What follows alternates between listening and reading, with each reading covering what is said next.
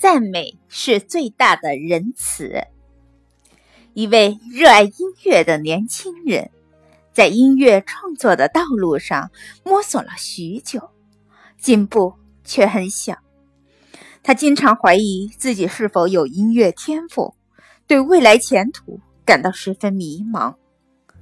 为此，他去拜访了大作曲家柏辽兹。希望这位大师能为他指点迷津。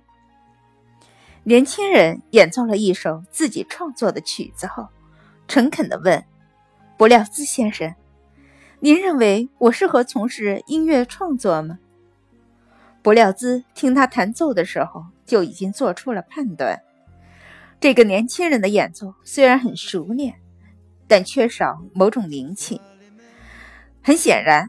他对音乐的理解还停留在很浅的层次，而且不懂得将技巧与灵感自然地融合在一起。一个学过多年音乐创作的人，仅仅达到这个水准，显然是缺少天赋的。因此，柏辽兹坦率地说：“年轻人，我毫不隐瞒地对你说，你根本没有音乐才能。”我之所以之所以这么快对你下结论，是为了让你趁早放弃，另寻出路，免得浪费时间。这个年轻人一听，觉得大师的话正好证实了自己的疑惑。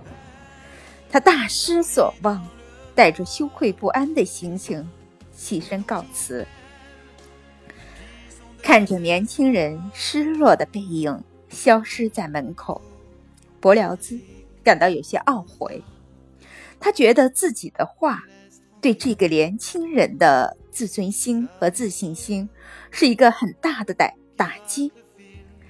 再说，纵然一个人的天赋有欠缺，但他可以用勤奋来弥补，即使达不到极高的境界，也会有所作为的。为什么要叫人家放弃呢？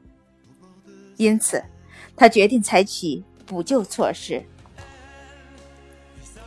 唤起自青年人的自信。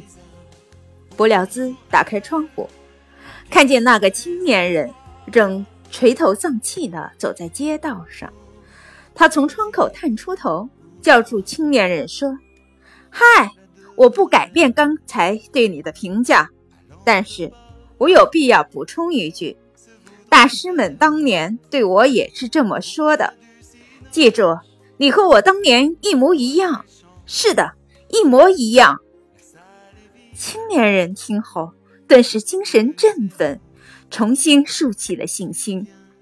多年后，他经过刻苦努力，终于成为了一名知名的作曲家。适当的赞美胜于其他任何语言，它能给人以进取的力量。请让别人的生活因为有了你的赞美而更加美好吧。